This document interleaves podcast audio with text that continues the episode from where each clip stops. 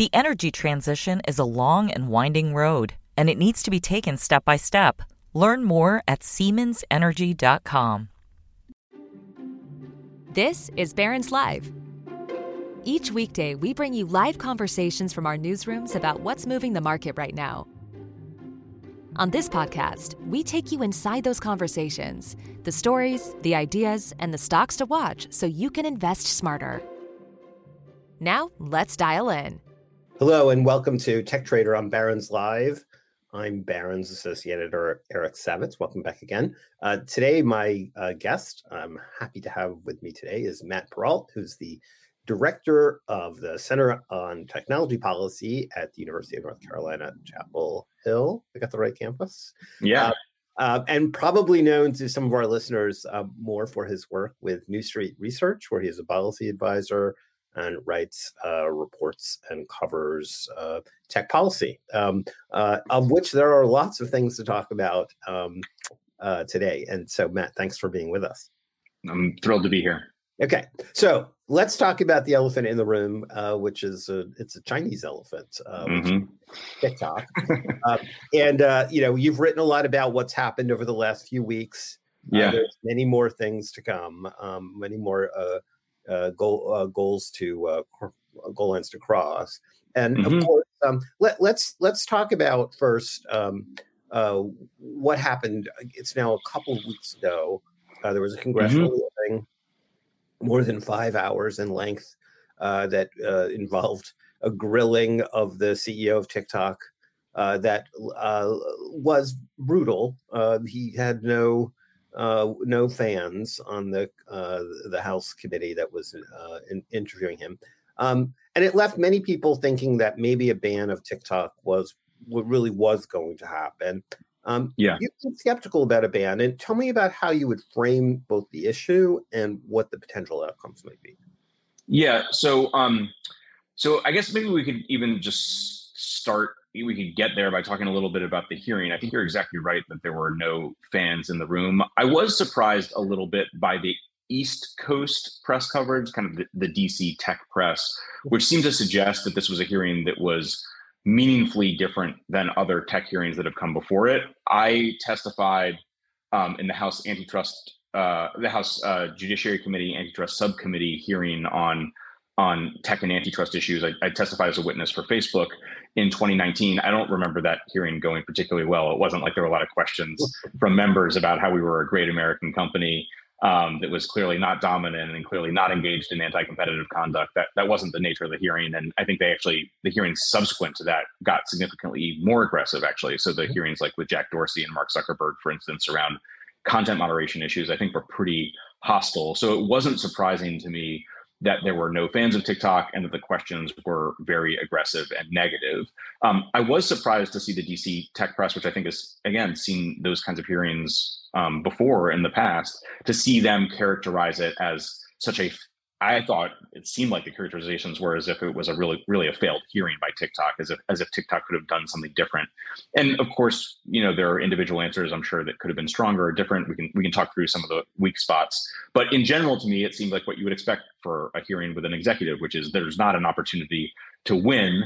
The executive is trying not to lose, and I think for the most part, TikTok was able to to do that. I, I'm not sure that the policy options coming out of it look so different than they do going into it.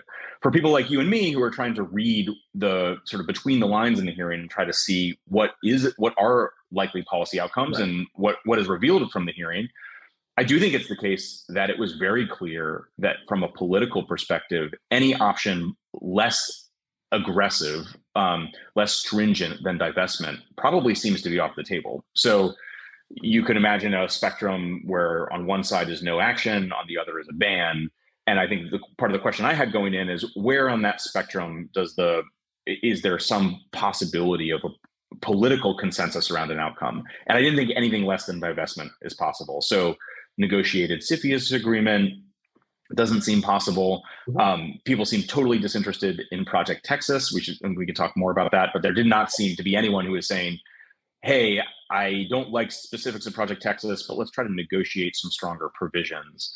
That really wasn't, there was no appetite for that. Project Texas was just sort of dismissed. And so I think the options are then divestment and a ban. And what we've said at New Street is that, at least as a matter of first instance, I think a ban is probably not a viable option, and it's not a viable option because it's it's politically really challenging to achieve it. Um, every TikTok user in the country would be a ban would cut them off from this product that they enjoy, right. and that would result. Every every user, we should we should we should point out right. There's a there are 150 million uh, monthly active users um, on on TikTok and and maybe more uh, casual ones. So um, it's a sizable proportion of the population. Um, yep. And, and and skews not quite as young maybe as people think. Right. I, I think there's a perception. Yeah. Like preteens or teens and that's right. You know i mean i went to work at facebook in 2011 which was not really early in the company's history. Um, you know facebook had been around a while by then. But at that point a lot of people i talked to about the job were sort of dismissive. They were kind of like you're going to this company that you know where people poke each other. Isn't that isn't that what you're going to do? You're running on the policy team of the company that pokes each other. You know those some same people at 2016 after the 2016 election were talking about how you know facebook had uh, corroded american democracy. And so I, I, I think um, the technologies deserve to be taken seriously. Often young people are the first users, but as we've seen with TikTok to date, you know, more and more people are using the product, including older users and politicians. Right. And so Gina Raimondo said really clearly, and this is a loose paraphrase, but basically like we're alienating every user under 30, every potential voter under 30 if we ban the product. So that to me politically doesn't seem viable. I think the, the challenging I, I think the challenge of divestment from TikTok's perspective is that there's no constituency that's opposed to it. I don't think, or strongly opposed to it. Um, right. You, you know, the people that you're talking about, who I, I, was trying to think, like, what what would the protest look like of TikTok users? You know, dance-ins in the street or something to protest a ban. Mm-hmm. They, they don't care if the product's owned by Disney or Oracle or Microsoft. Um, I, I, think it or Walmart. I, I, think I think it just doesn't make a, a difference to them as long as they have access to the product so I think that's challenging from TikTok's perspective. Um, you know, how do you? They can mobilize people against the ban. That I think they, there's a constituency that's opposed.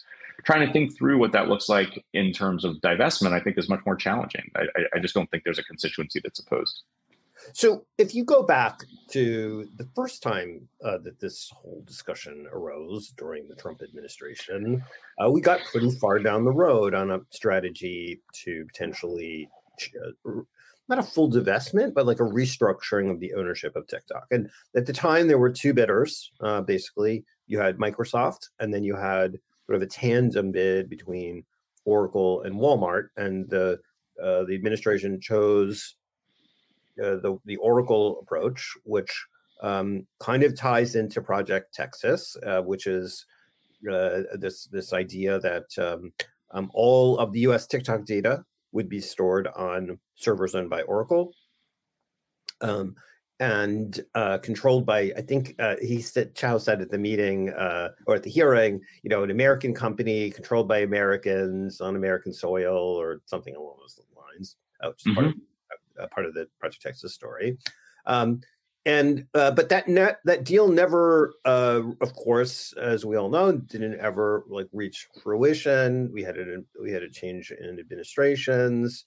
Uh, CFIUS has been reviewing its position on this for almost the basically the entirety of the Biden administration, and yeah, uh, and and that now does not that now seems like a non-starter as an approach, and I I wonder if yeah. that there are lessons in that uh, in the way things unfolded there for what divestment might look like now.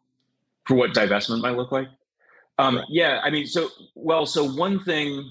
I mean, there's a there's a whole bunch there. One is that the Trump in this is worth I think paying attention to both in terms of thinking about what happen might happen in the future in courts and also then what policymakers might do to avoid the same outcome. So the first Trump ban was struck down in a procedural hearing on the basis of the Berman Amendment, which is an amendment to IEEPA, which is broad national security authority that the president holds. Um, the amendment restricts the president's ability to um, to take action against informational materials. So the idea was really, you know, that the president's national uh, uh, security authority should be cabined in some way when it comes to um, things that implicate free speech. And obviously, the First Amendment is a separate protection, but this is a statutory protection um, that was designed to try to address this issue. And so, the court that that um, that tossed out the ban did it using this statutory protection. It didn't do it on a, on First Amendment grounds. I think sort of alluded to the First Amendment components of the challenge to the ban, but it didn't use the First Amendment principally to strike it down. Um, one of the legislative options on the table is a, a, bill called the Restrict Act that Senators um, Mark Warner and John Thune have introduced. And the reason that that is important there are a whole bunch of reasons I guess that, that's important. Um, one is that it would supersede IEEPA, and therefore the Berman Ad- Amendment wouldn't come into play. So that restriction on the president's authority would sort of go out the window, and the Commerce Department could actually do things like divest and or or ban the technology. Mm-hmm. Um, so um, so I, I think that's an important develop.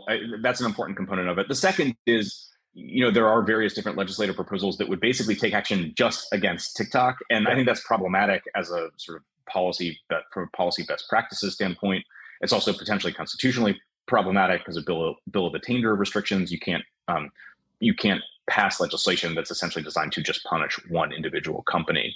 And right. so the Warner Thune bill is broader. It sets up a process at the Commerce Department to investigate whether there's national security risk, and then and then gather evidence, publish information about about the evidence that's gathered, and then take appropriate action.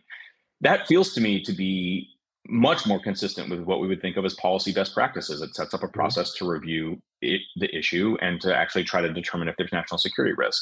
I think people are understandably, some people are understandably skeptical about whether uh, the the outcome of that has already been decided. Whether you know whether the legislation essentially was introduced solely for the purpose of banning or requiring right. divestment of TikTok and obviously that I, I, think that that pushes in a more problematic direction. But the idea of introducing legislation to set up a process seems to make a lot of sense. So one of the interesting things that's happened since the hearing, you know, as, as we were saying, they they really yeah. had defenders of the hearing, but they've kind of found a couple of defenders after the hearing. And what's interesting to me is that defenders like talk about very strange bedfellows. Like you've got yeah. um, uh, AOC on one uh, on one hand, you know, she she posted a TikTok, her first TikTok, which was basically yeah. TikTok. And then uh, last week you saw an op-ed by Rand Paul of all people, um, uh, uh, writing in I forget which newspaper, um, uh, basically asserting that this would be a, a politically stupid uh, on the Republican side to come up against yeah for the for the demographic demographic reason we talked about before, but also made the case that this would be like using the Chinese Communist Party playbook on an American uh, on American soil, and that yeah. you're better than that. And you know, he kind of made the point like, I don't really like TikTok, but but I wouldn't ban it. And I I wonder if that feels like an outlier sensibility um, in both cases, or whether maybe there's going to be some shift of sentiment that says, hold on, like there are First Amendment problems with doing this. Yeah. Uh, well, the First Amendment. I mean, first of all, I guess I guess there are two issues on that latter point. One is is there a legislative shift, and the second is what do the courts do? Because you know Congress or the administration can take action, and if they take the kind of aggressive action that they are considering, there will inevitably be a First Amendment challenge, and then a court will resolve it. So, um, I I think it is likely that at least on that that aspect, that courts will have the last word. I'm not a First Amendment scholar, so I, sh- I, shouldn't go deep into it. But I think divestment presents fewer First Amendment issues. If, if, you're thinking about it from the perspective of a user's ability to speak, a ban cuts off a, a speech avenue, and so therefore, certainly, there's a it leaves room for courts to to examine it on First Amendment grounds. Divestment doesn't isn't really restricting speech, and so there may be any number of different challenges that TikTok would bring. But I think that's a, the First Amendment probably is a more challenging one for the company.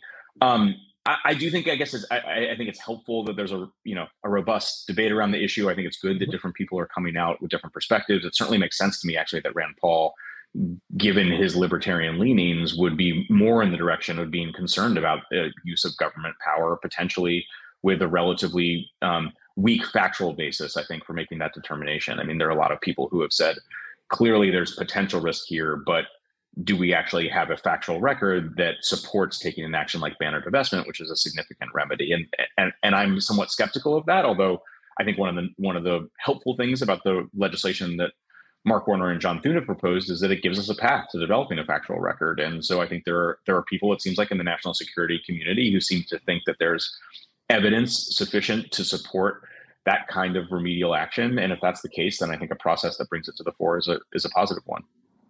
I think there's actually like maybe just one other point that I'd make. Like I I've now been through the cycles of hearings multiple times, and the members of Congress who are actually responsible for regulating industries uh, having aggressive messaging to companies, but not actually regulating the industries. So I, I sort of I, I sort of have this point of view that's like if I was in a witness chair today, I'd say like you seem really angry about the absence of regulation that's actually your job. It's not my job. So let's see you come out and regulate. Like, why are you angry at me about this? Well, what's, what's interesting about that is um, is the most recent hearing echoed some of the things that uh, that your old boss uh, uh, Mark Zuckerberg said when he's testified yeah.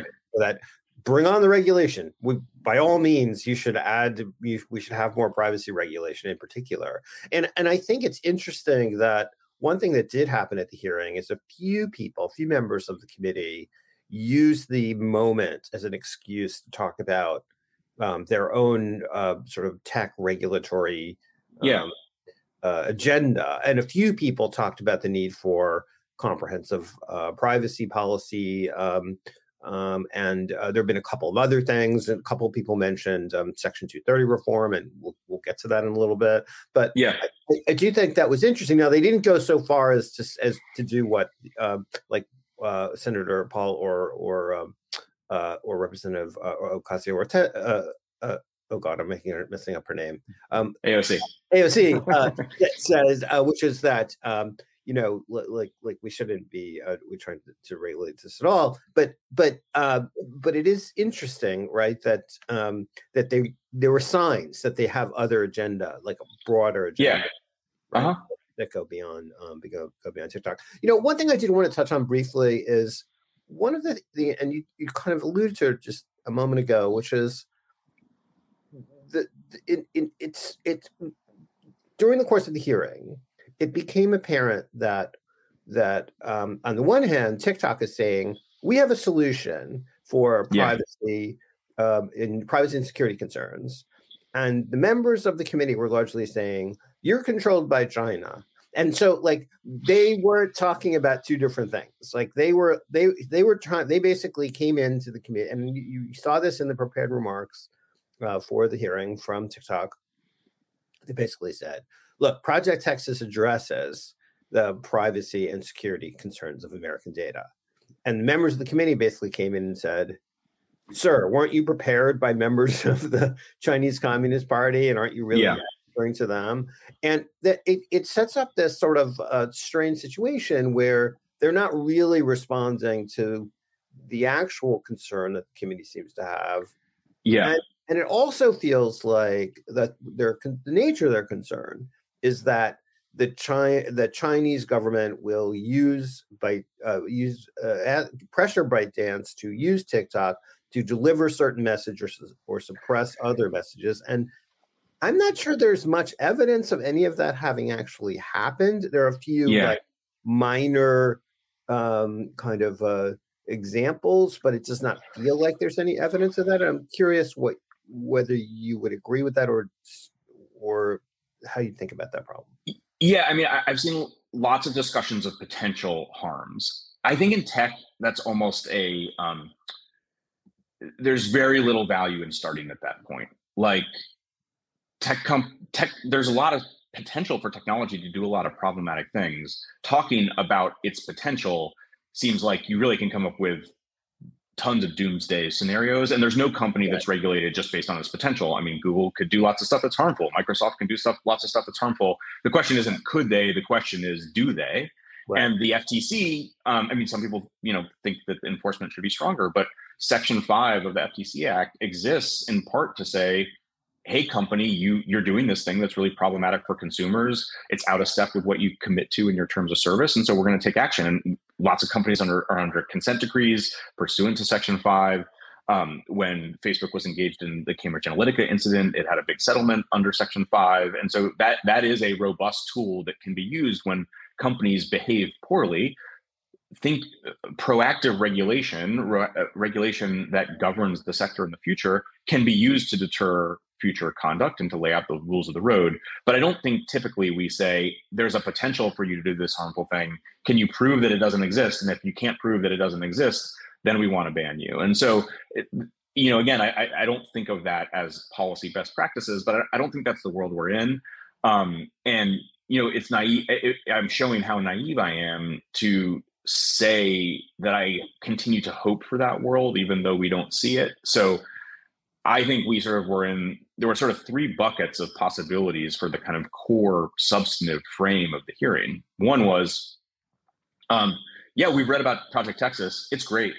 You know, this is a serious effort to govern data flows, to govern the security of the technology. This is fantastic. Obviously, that's a substantive response, I think, but obviously very unlikely. The right. second was we see what you've done with Project Texas and it's insufficient. And, and here are 10, 20, 30, 100 different ways that we need you to improve it. And if you improve it, then we will allow you to continue to operate in the US. And there are an enormous number of details related to Project Texas where you could see regulators potentially grab a hold and say, you got to do it differently. And that could be that people don't think that Oracle can fulfill its function as a trusted technology partner. So they want a different trusted technology partner, or they want TikTok to work with multiple trusted tech- technology partners, or there are situations in Project Texas where data can flow out of the US and flow to other markets. And TikTok, at least in my experience, other people might have a different view, but TikTok, I think, has been clear about what those instances are. The government, lawmakers could say, we don't like those options. We don't like that data can flow out of the US in those circumstances. We want you to cut it off. Um, TikTok has proposed, I think, seven audit monitoring type functions. Um, there are a whole there's a lot of room there, I think, for improvement. Improvement around transparency. You could expand the number of monitors. You could adjust what they're able to see and cover. Mm-hmm. Um, you could you could adjust who they are. So some right. of them are from government, some of them are third parties. So there's a lot of policy options for sort of robust policy thinking. As a policy person, you know, I love public policy. Like that's what I was really excited about. I was hoping there'd be a hearing where they'd sort of go back. I didn't hear that hearing. that that that was not the hearing, and you know, most people who referenced Project Texas, and there weren't actually a lot of references to it, just said like, I don't trust it. Uh, you know, this thing isn't enough. Yeah, there were actually the a couple of people who basically said, um, you need to change the name of the project because it's like yeah, it's too Texas. It, it insults Texas. Yeah, so Project Rhode Island. Um, and and so so option one is Project Texas. Yay, it's great. Option two, okay, so you're trying to do something serious here, but it's not enough. Let's let's make it stronger. Three is like look at who you are. We don't trust you.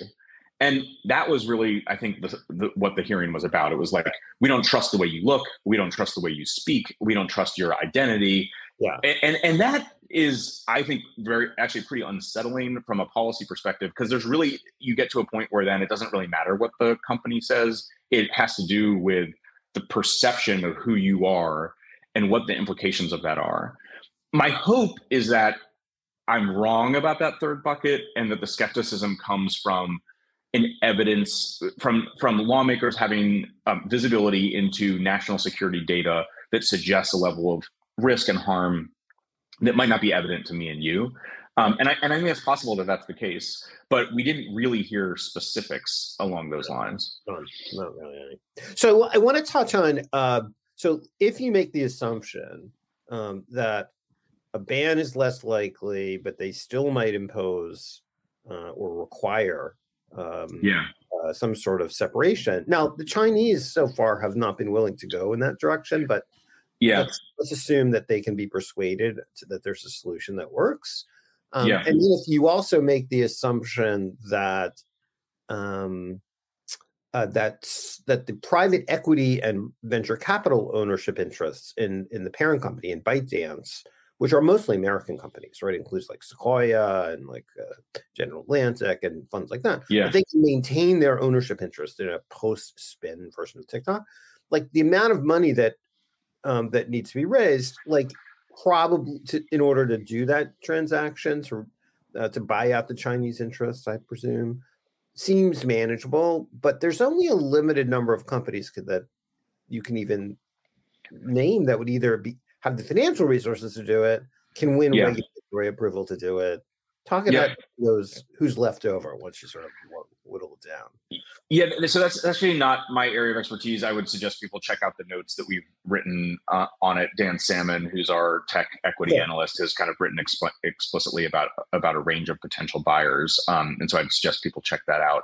I would say the so so two things. One is um, you talked about the sort of idea that the Chinese government would need to approve divestment. So first of all, a couple things. In the hearing that was raised repeatedly um, because a Wall Street Journal article came out the morning of the hearing saying that the Chinese government would not approve divestment, and it was raised repeatedly in the hearing as a signal of how of, of a coziness between um, between ByteDance and the Chinese right. government, and that I don't know that may or may not be the case, but I do think it's worth just re- reiterating, stressing that if Google was to sell Google Search to Baidu, the US government would have an interest in that transaction on export grounds and antitrust grounds. So it's not it's not really out of step with the norm that the Chinese government would have some interest in that and would and would run it through a regulatory review process.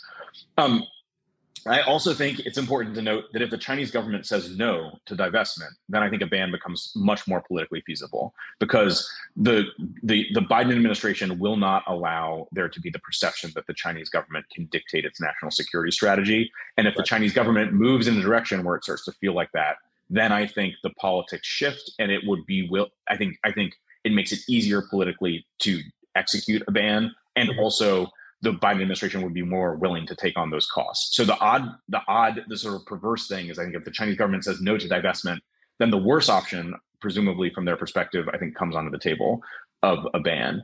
Um, and then the final thing I'd say, and I assume your listeners know more, you know more about this than I do. Your listeners know more about this than I do. Um, if anyone has has sort of specifics to share here, I'd encourage you to um, to please reach out to me. Um, you can find my email on the New Street website or on the UNC website.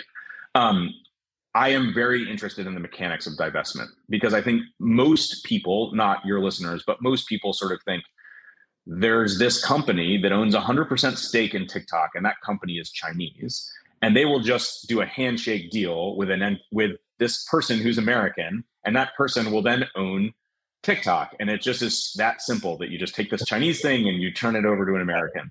And it, and it's not it's not that simple. I was the, the best recent analogy for this is the CFIUS um, requirement that Grindr uh, that that the company that had acquired Grindr divest it, it because it was a Chinese entity, and I read a Reuters piece about that sale that talked about the sort of murkiness of prior ownership and then how the ownership was transferred, and that there actually in the new entity there continued to be significant Chinese owners who owned a stake of the new company, and it had sort of met the letter of the law, I think, from a CFIUS perspective, but obviously is more complicated in terms of the specific mechanics.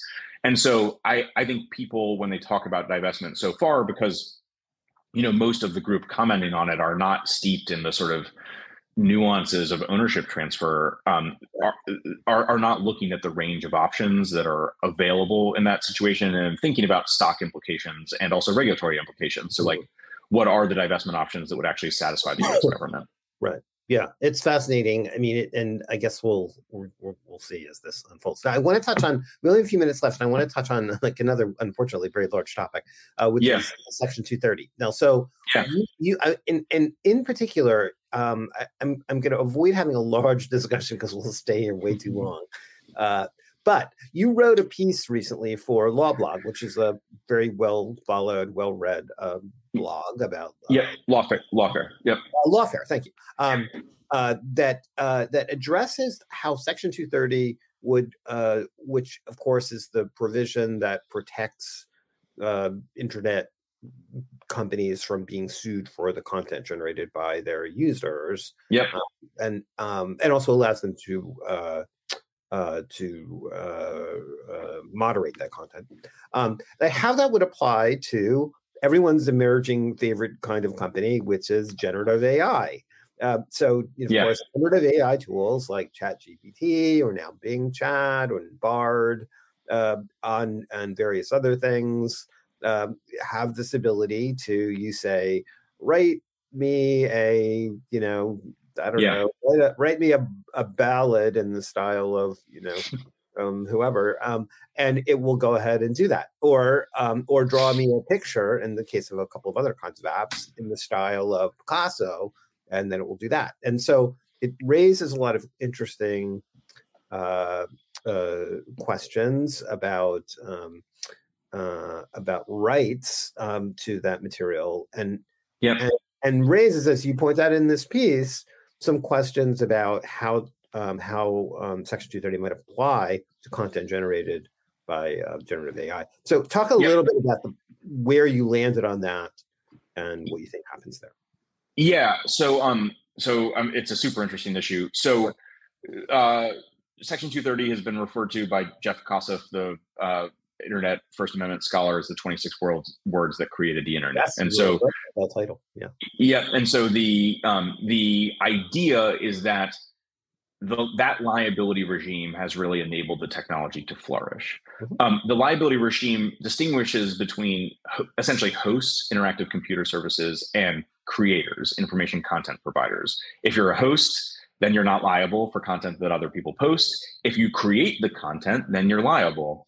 And the language in the statute that is used to define if you're a content creator says if you're responsible in whole or in part for creation or development. And so the question that a court will ask is Is a service like ChatGPT responsible, at least in part, for developing the content? And my guess is that there will probably be disputes about that. It will t- depend a lot on the products, but I think some judges, at least, will find that the that the generative AI tool is at least partially responsible for developing the content, and therefore won't be able to use Section 230 as a protection. So the question then is what happens next? Section 230 is kind of a routing mechanism for companies. So it basically results in kicking a lot of cases out before discovery. That is important because discovery is the phase of litigation when companies incur significant legal liability. So it right. keeps legal liability low, which a lot of people think Section 230 primarily benefits large companies. It actually is, I think, I mean, I guess this is controversial, but but is primarily, I think, beneficial or more beneficial for smaller companies who are less well positioned to bear legal expenses. And so, if if generative AI tools do not have 230 protection, then they will have to get to discovery m- more frequently in cases, and that will result in increased legal costs, and that will result in people like me from a policy team or people from a legal team who will sit next to engineers in meetings about product deployment and say, "You can't do that thing."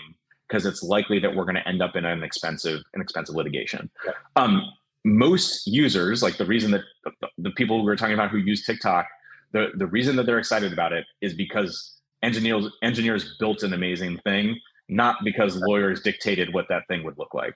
And right. so the more that you have legal review narrowing the field of what a product can look like, I think that takes a lot of innovation off the table. That to me has massive implications. Right. Sorry, go ahead. Well, it reminds me of the debate uh, that happened uh, in the recent Supreme Court hearings involving yeah. cases that touch on on Section 230. In particular, one of the uh, one of the things that the justices discussed, in that, I know, of course, those cases haven't been decided, but one of the one of the the uh, topics that came up was the nature of algorithms and whether uh-huh. algorithms themselves were considered uh, like content or speech, right? So yeah. To your point here, if if people, so it's one thing if if you just say, uh, look, we have a platform. You know, Bob from Cincinnati wrote an obnoxious post, and like, yep, take it down or not take it down, but I'm not liable for that. But if it if the question here was, um, in those cases, was whether surfacing content uh, with an algorithm, whether that is a form of content creation in and of itself. And so that seems to be this that kind of echoes a little bit with what you're describing on um, with generative AI, which is yeah, there's a corpus of information, uh, right? It's the training model, and it has lots of stuff in it, like let's say you know basically the internet, and um, and then it's about the way material is surfaced through the question you ask and through the answers that are generated by the algorithm, and it would seem like that's the nut of the problem right there. Yeah, and so the way Gorsuch, uh, Justice Gorsuch actually asked a question which, which got at this in the in the case in in the um, in the oral argument, he basically said, so hosting is clearly protected, and then he said, but in generative AI clearly is not. So what we have with algorithms is something in the middle. So what do we do in this middle situation? And I think that that to me is reflective of this I don't, I guess I should be hesitant of calling it a problem, but we're at this moment where we have this new technology that won't benefit from the kind of liability regime that I think has enabled the internet to flourish to date. And so the question then is like, well, is that good or bad? And there are a lot of people who think it's good. I mean, you, you know, the letter last week from zillions and zillions of people saying slow down with the deployment of this technology, including Elon Musk was one of those zillions. Um, slow down the deployment of the technology. If you want it slowed down, then this liability regime will deliver that. It will limit the innovation potential for the technology. Um, I have a lot of fears about slowdown, actually. So I think slowdown probably hurts good actors relative to bad actors. So it mean I mean we're talking about TikTok and national security fears related to to, to TikTok. I think there are other companies in other places that will not slow down, even if some large American companies do. Um, and and and my guess is this technology is going to be more beneficial than it is harmful. I may be totally wrong about that, but right now there is sort of this enterprise, which is let's figure out this crappy thing that ChatGPT can do, and then let's talk about how crappy that thing is. And that's just I don't think that's very interesting, and I don't actually think that's really honest in terms of thinking about the technology. Of course, it will do terrible things. It will do any number of terrible things. It will do a lot of like disappointingly mediocre things. You ask it to tell you information, you know the information is is you know X information is correct. It gives you Y. That's disappointing. That's not really what technology. That's not that. That's like saying that Facebook is just about poking. It, that is taking sort of one thing right. and a very narrow use case, and that's not what will be interesting for the about the technology. I, I think it will probably be a sign if deployed at its potential, it could revolutionize access to information, um, access to socio political and economic rights. Um, it can change how people can have an impact on the world. I mean, you, you're a writer. You you have profited in your life, as have I, from the ability to translate what's in your head onto a page. One thing that I have, and I've always been told that's a good skill to have that enables you in a market, in employment market, to have advantages relative to people who struggle to write we, you and I are going to have our business model undermined because there are people I think who probably have um, incredibly important ideas to communicate who struggle to do it sometimes in writing. Right. And generative AI will shrink that gap and will make it more possible for someone who has an idea to achieve a thing in writing that maybe was left to a, a smaller group of people historically. That feels to me to be totally revolutionary and and to be democratizing and um, and to promote equality. And that might maybe the benefits of all that are outweighed by the possibility that you know ChatGPT tells you how to build a bomb, and you know there are all these other problematic use cases. But it's not so simple as just saying, "Oh, look at that crappy thing," and thus the technology is bad. And so, slow down is premised on the assumption that that the technology is bringing more harm into the world than right. benefit. Well, and, and to your point, um, if OpenAI and Google slow down, um, I'm not sure that Baidu does. So like the yeah, and what does slowdown even mean? And what are we going to figure out in six months that we don't know now? I mean, I, I also like I I have been a big advocate for experimentation in the technology sector. It's really weird that that it is viewed incredibly negatively, but in other fields we do experiment all the time, and we learn things through experimentation that are helpful. So there are sort of what I would say is sort of trivial examples like. Um, in sports, we learned through experimentation and data that three pointers are worth more than two pointers, and basketball was revolutionized as a result of that insight. That's right. kind of a trivial example, but experimentation matters and has influence. Right. In medicine, we have vaccines because of experimentation. We literally test a thing that could kill you in order to save lives because we know that the testing in the long run will result in more lives saved. In technology for some like we have covid vaccines because of that premise. And we had a, i'm a parent to young children. Parents of young children were advocating aggressively for more for quicker faster trials so that one year olds could get access to vaccines as quickly right. as possible. That is experimentation on children literally on in life or death circumstances but in technology we say this is so important we can't experiment Right. And so I think slow down is kind of the opposite of an experimentation mentality, which is the mentality I think that will enable us to understand okay, what works about this technology, what doesn't, what are the things we need to adjust, how can we strengthen it over time? Because that's the goal. It's not, we're not going to stop it, we're just going to make it better and enabling best actor companies to trial things with hopefully as much transparency as possible so that we can learn and then improve, I think is I think is a much more desirable route. Okay, one last question because we're way over time now. Uh, um, is there? It's so early. ChatGPT got introduced last November, so it's just been like a few months since we've all started having this conversation. Congress tends to move a little slow. Is there any? Uh, is there anything brewing on the regulatory front on AI at all yet? Um, I mean, there's the AI Act in Europe. I, I, actually I should be closer to that than I am. Um, I, I, can't speak in detail about it, but my my understanding is that the new technology has caused a refiguring of what the specifics of that regulation should look like.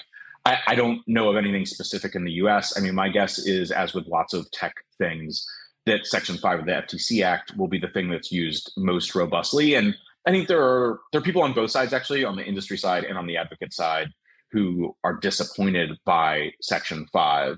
Or, you know, think it's not an, an appropriate tool, I, and I think that's probably right. Like, I think having um, clearer regulatory guidelines would be helpful. And Section 5 is, is incredibly broad. But the basic idea of it, which is if you promise a thing, you got to deliver the thing. You can't act in violation of your promise. That to me, I think makes a lot of sense. And that's a good way, I think, of pushing companies to make commitments to consumers that make sense and then following those commitments. And, you know, I think that's that's the right way. That, that is a good way to govern the technology. What I would like to see just you you asked kind of what's likely. This isn't this is like academic This isn't what's likely, but um, in certain fields like fintech, there are there's this model now called a regulatory sandbox that has uh, Singapore used it, the UK used it, and now a number of states have been implementing them. And it basically gives you a ability to trial a new technology or new product in a kind of time bound and quote unquote safe environment. So you sort of you have to meet certain standards to be eligible to participate in the sandbox.